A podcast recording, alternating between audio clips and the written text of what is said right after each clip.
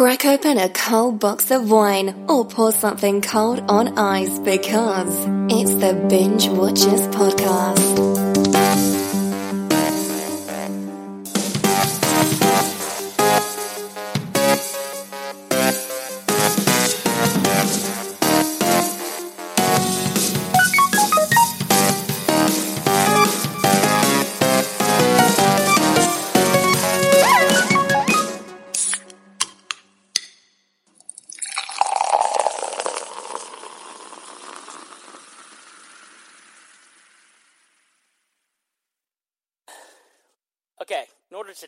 Into Velvet Buzzsaw, I think you have to take a step back. You got to talk about Dan Gilroy a little bit. Just a little bit. Yeah, a little bit. Like you should, you should know. Uh, he's born in Santa Monica, California. He hung out a little bit in uh, in New York. Went to school. Blah blah blah. Ended up at Dartmouth College. Um, has some connection to the Boston Globe as far as like the critics and the film world and all that stuff.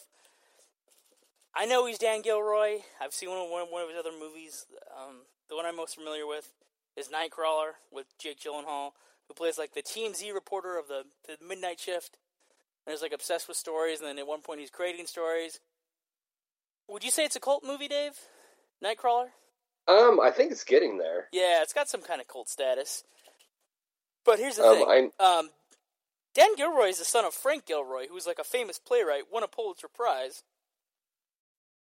I think he's like brother to another uh, Tony Gilroy. Yeah, I yeah. think. Tony's a, a writer and a director as well.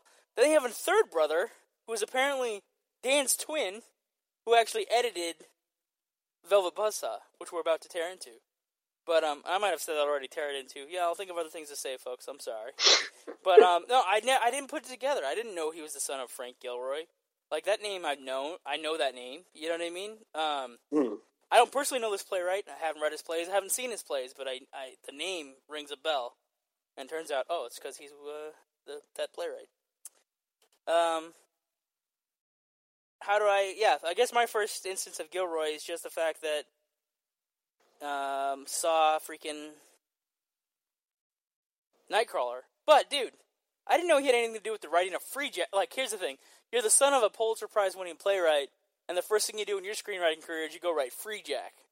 Fucking free. Jack. Freejack of all things. What's Freejack, folks? Emilio Estevez is a racer. You think he's dead. They reanimate his corpse because some rich dude wants to take over his body. Rene Russo's the girlfriend. She's aged because, you know, she remembers him back when they were little sweethearts. And then isn't Mick Jagger in the movie? he is. Yeah, okay. So this is a very weird sci-fi niche movie, B movie that's floating out there, folks, and you can go. You can, you, I'm sure Freejack is available everywhere. so, so you're the son of a uh, Pulitzer Prize-winning playwright, and then you write Freejack.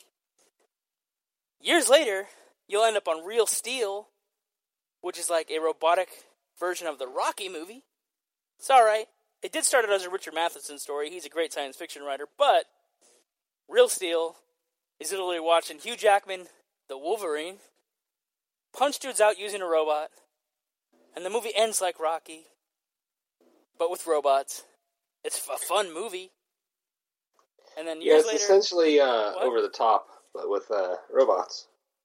yeah, and then years later, you get this creepy little movie called Nightcrawler, and then Dan It's Gilroy's on the scene. Now, getting ready for this podcast, trying to dig up some dirt on Gilroy, I didn't know that Rene, Rene Russo started dating him and then married him after Freejack, Oh, and they have a kid, and they've been they've been married this entire time. I would have never put these two together. I mean, uh, now that you say that, it makes sense because their paths cross a lot. Because uh, Freejack and then Nightcrawler, and now this movie. Yeah, I would have just thought, you know, that Rene Russo was Gilroy's actor. You know what I mean? Just one member of his family. But uh, no, apparently they've been shacked up for a while. Um, Okay, good for him. yeah. I've asked my wife this. I was like, hey, so what if I have like a a part in a movie where I'm portraying a relationship with somebody else, and you know, it's intimate or whatever? Because I think Rene Russo is intimate with Jake Gyllenhaal in in Nightcrawler, right? Uh, I do believe. Like, what's that exchange there? You know? you, know, you know what I mean? Like, hey, honey, uh, how was your day? Oh, it was pretty good. Um, I had sex with Jake Gyllenhaal. What's for dinner?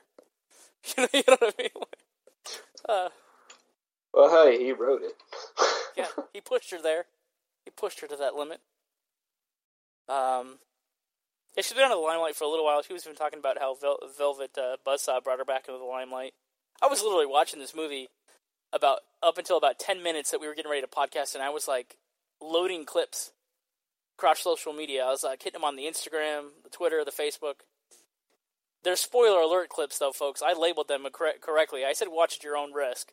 Like I'm showing murders, Dave. I'm showing like I'm like Act Three, best bits. I threw it out there. Oh shit. Uh, I, I, I always wonder if Dave's gonna like something or hate something.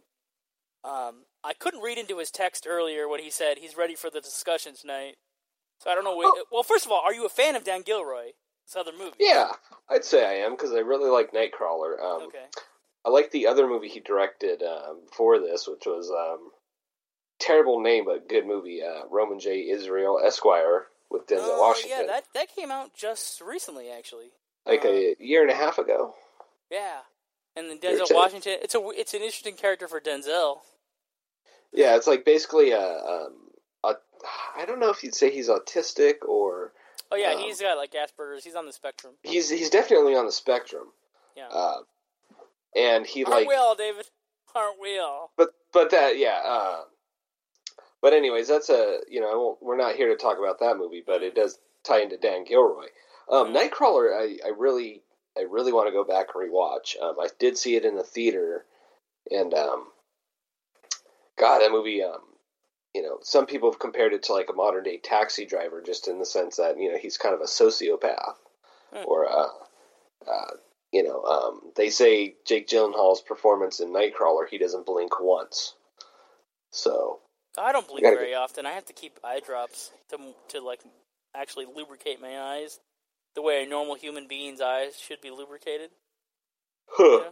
So I don't know. I mean, if you were an actor and you blinked all the time, I don't know how you would train yourself to not blink. That's a little more difficult. But um, yeah, because it's a natural thing we do without thinking about it. supposedly, supposedly. uh, But Velvet if we're talking uh, about creepy movies, I can definitely push for being a creep on the microphone. That's how that works. Although I have a stinking suspicion that, like, uh, yeah, we're talking about podcast don't no nos, like, oh, no religion, politics, and don't creep out your audience or something. I was reading this article. I was like, oh, we've definitely done a couple of those things before. right. uh, I also think I know which of the hosts people are more inclined to listen to of all of us. And it's not probably the order that you would think.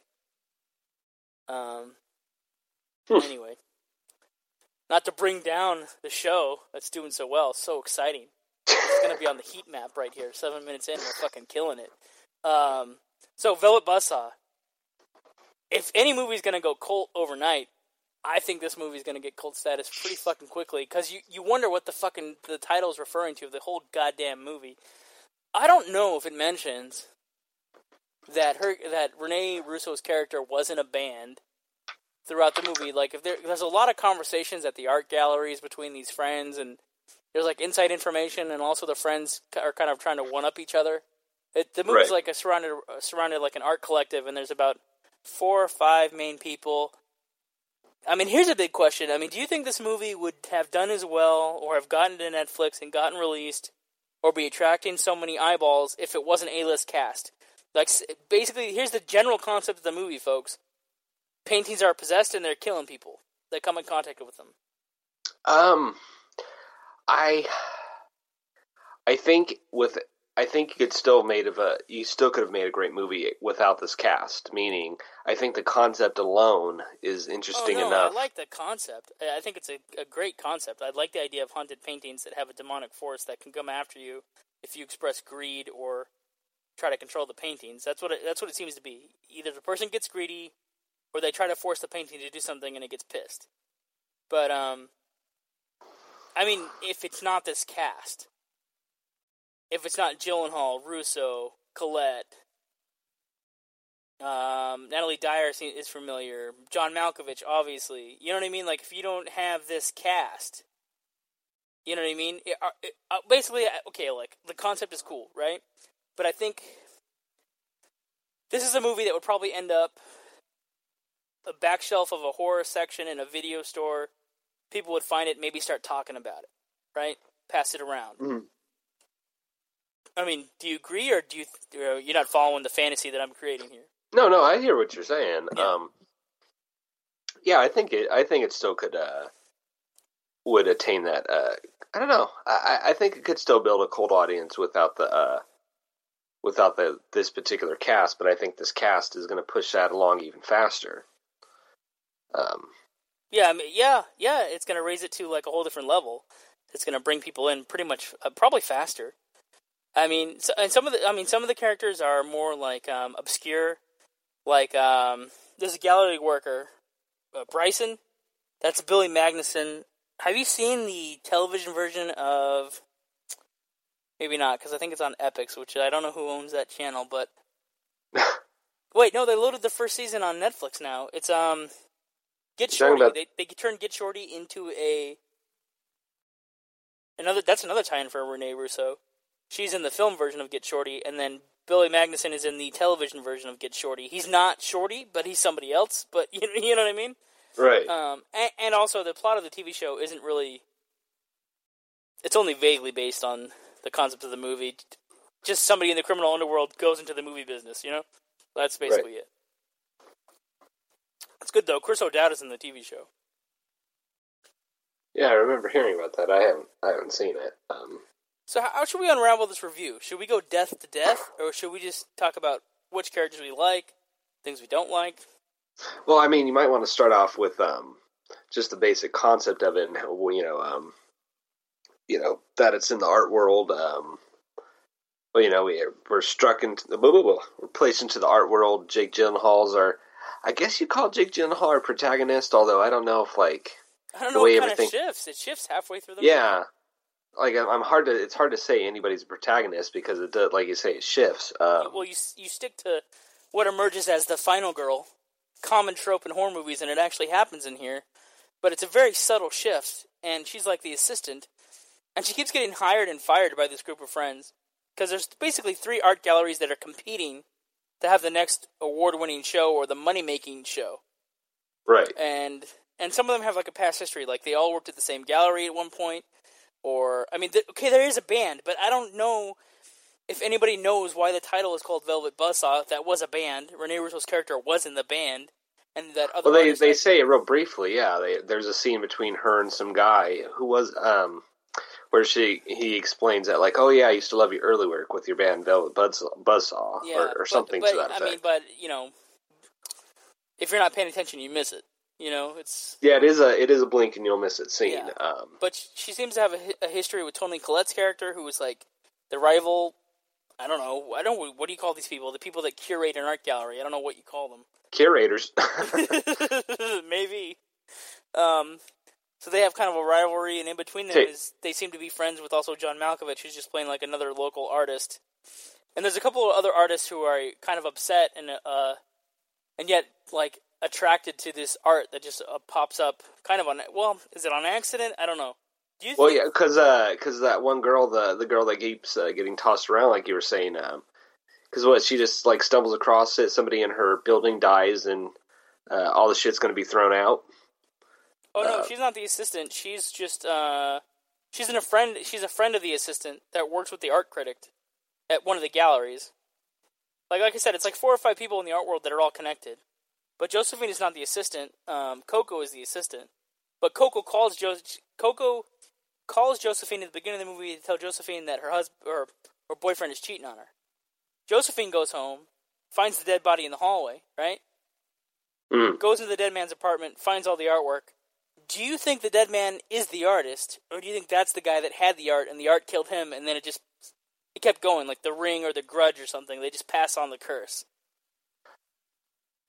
Ah, I'm gonna, I'm gonna stick to. I think it's. Uh, I think it is the artist, but uh, mm. I could be wrong because the whole thing is um, the only the people that die are people who profit from it. So I don't know. I mean, Yeah, we don't know. kills you in this movie. With, yeah, agreed. Because I mean, John Malkovich is the only one that uh, survived. Well, spoiler alert. Uh, of the main characters, John Malkovich is the only one that like Unless he- survives. unless he's the, really the fucking artist, because he's drawing strange patterns in the sand at the end of the movie. Spoiler. See, and. I, I thought that was like him just going back to like just being pure about it. Like that was the whole Oh. thing. There's not not for profit. That's just him bringing joy or his creativity out. And that's why he doesn't get uh, killed because he's still a pure artist. Oh yeah, maybe. Um, the deaths are not that graphic, folks. If you're also wondering whether, I mean, this movie could have almost been PG-13 if not for like one Like the one scene, which is The scene. one the one scene, uh, and it's kind of alluded to in the previews with the uh, the giant mirror ball. Uh, Yeah, even that's prob- not that bad. She sticks her hand in it, then Yeah. blood comes out the other three sides. It's not very much blood. No, but I think, um, but I think, but I don't think that was the point. Like the whole time I was watching it, I'm like, that's this is not the point. Like it's uh, because he's not a he's not a gore guy or anything like that. Dan Gilroy. Um, I think I don't think he was too interested in making it the goriest. You know what I Uh, like? I like what a tight ship they run. What a clean movie. Like they do not waste a frame. Like right? not- It is not overbloated. Yeah, exactly. It, scenes don't go on too long. They're on the verge of being maybe too short, but it it like literally goes boom, ba boom, ba boom, ba boom. Then the movie's over. It's perfect for me. I mean, like, and he has an aesthetic that I can appreciate. Not that my aesthetic is as good as his and is clean. He obviously has more experience than me, but there was something in there. The um, like not wasting the frames. Not like just because you're there with the equipment doesn't mean you just waste it. You know, you know what I mean? Like, Right. and that could be his brother's influence as the editor. I don't know. But even with the, the talent that he had, he didn't let anybody go on on speech ranting. But the best moment for me is what they use in the. It's like a clip in the trailer. It's the trailer moment where Jake Gyllenhaal is screaming like, "Something goddamn strange is happening." You know what I mean? like he's like, uh, and that's like your Return of the Living Dead moment in the trailer. You know what I'm saying? like, Right. uh, something strange No, I going really, on I really Bert? enjoy it. Uh, what's that? I, talked I said, sorry. I take it you really enjoyed it. Oh yeah, I guess maybe more than you did. I don't know. I, I Um, I, I'd, I'd place this like if they still had their star rating system. I'd say this is a three point five. Like I felt like I really enjoyed it, but like there was something that kept it back from being like a really great movie for me. the special effects. I, I, I mean, I don't. Jinky, honestly, they're kind of jinky. I mean, uh, yes, but, but they they're but that isn't. jinky. Like it's not like they wanted to draw back on the '80s. Like I haven't heard anything in interviews like, "Oh yeah, we love this style of these old Dario Argento movies or these old uh, '80s nightmare movies." Um, but speaking of nightmare movies, I don't know if this ever come up on the podcast, but my idea for a Freddy movie was that there was a haunted painting, painting, and Freddy came out of the painting. So I can appreciate haunted painting movies. As I cough in the microphone, you're welcome, people.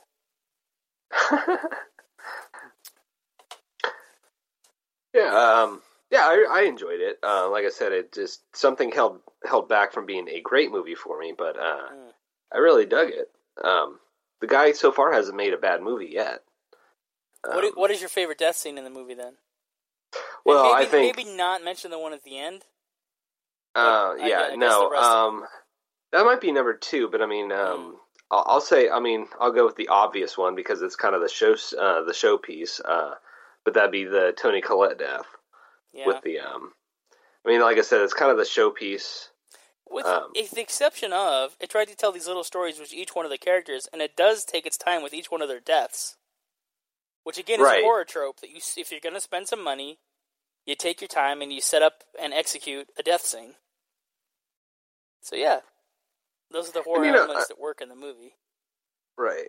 And, you know, it's not purely a horror movie. I mean, I think it's more of a satire of the art world that has Oh has yeah, some that's what horror they're elements. saying. It's like um, who was that good satirist who died? He made a lot of movies in the '80s, maybe early '90s, and uh, geez, you have a movie. Is it L.A.? What is that movie? What is that freaking movie? I'm not sure. Do you know what Altman. it's about? Robert Altman. Oh, Shortcuts? Yeah, I was gonna say shortcuts. There's a helicopter scene, right? Isn't there a helicopter Think- flying over somebody's house? Uh, yeah, a few, there's a few shots like that. All right. Um, funny way to get to Altman. like, it's sort like I'm digging through, like I'm just like running file folders through my brain or something, just like letting the machine click through, and then oh, helicopters. You're like, what the fucking helicopters? What are you talking about? like, uh, man, good stuff, Dave. I don't Yeah. even know if I like Altman that much. I seem to remember you saying you didn't. Um, I I like some of his stuff. I mean, But- he's not one of he's not one of my guys that I go to bat for, but, But I, I in, enjoy. in this movie, Gilroy's like taking. Gilroy is kind of like Altman in this movie, so he's like the art world, the art world of Altman, and then what is the horror stuff? What his horror style? Who does that remind you of from like the movie, the like horror movie world? Um, hmm, that's a good question. Um, I don't know. You you kind of uh, I'm gonna kind of piggyback off of something you said. I'd say you know maybe a little bit like uh, some Dario Argento. Um, I don't know. That's a tough one. Yeah, there's a specific movie of Dario Argento's that I'm thinking of where his daughter, well, the character's played by his daughter. She's being stalked by a rapist, but she has a condition where she goes into like an art museum and the artwork will start to come alive and she'll hallucinate. Um, the heck is the name of that movie? Was it the Stendhal? Yeah, syndrome or- Stendhal syndrome, exactly. Like she had this condition where the artwork would she would start to hear it and see it. And there's a moment in the movie, act- in this movie, where Jake Gyllenhaal's character thinks he's hearing audio being played of his criticisms of artwork. Mhm. Like he's in a Oh, soundproof right. room at an installation, and you, and he thinks he's hearing all his reviews played back out of his own voice. Right. Uh, That was actually a pretty creepy scene. it is creepy because of its minimalism. Like I, I don't know, if there are some horror filmmakers that withhold and withhold and withhold, and that starts to scare you. well, that that one, um, I I have a halfway decent sound system, and they really like played with your. Uh, if you have a surround sound, they really fucking play with your head on that one because like there's just sounds bouncing around everywhere. Yeah, it's Uh, not it's not uh, centered in one stereo mix. It's left and right, correct?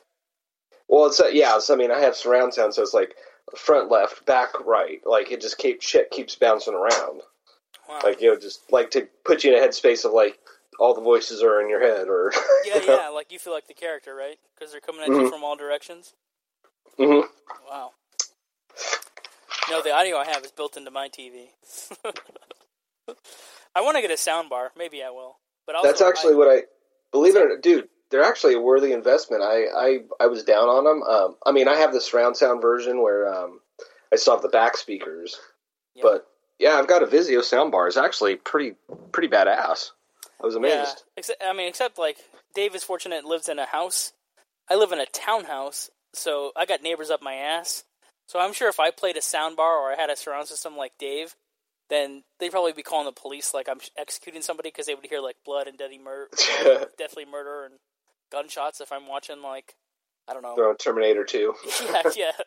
What's going on? Uh, nothing. Just uh, choking out somebody named Sarah Connor. I don't yeah, know. Yeah. Sarah Connor. Yeah. Man. Dang. Um, okay, rating scale. I think we have to compare it to other movies if we can. Um, binge now, binge later, binge never. Um, I'm gonna say binge binge later. I mean, I really enjoyed it. Um, I don't think it quite got its hooks into me the way I thought it was going to, but um, I still say it's worth a watch. Uh, but if you don't watch it for a week or two, I'm not gonna. You're not gonna like uh, miss out too much. I think. Fair enough. I don't think we're gonna have any bird box bird box like challenges with this So one. What- like, a, What are you going to tell people to binge now then if they're binge binging this one later?